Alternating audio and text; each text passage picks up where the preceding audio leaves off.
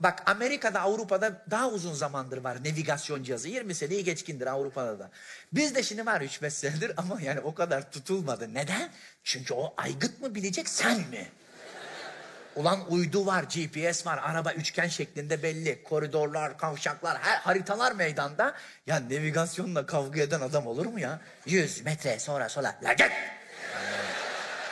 Bunu vallahi gözümle gördüm. Hele hele araba kullanan bir bey var diyelim ki yanında da yenge oturuyor ya. Ne navigasyonu ya? Bu abladan daha âlâ navigasyon mu var? Arkadaşlar ben bu sağ koltuğa oturup susan kadın görmedim.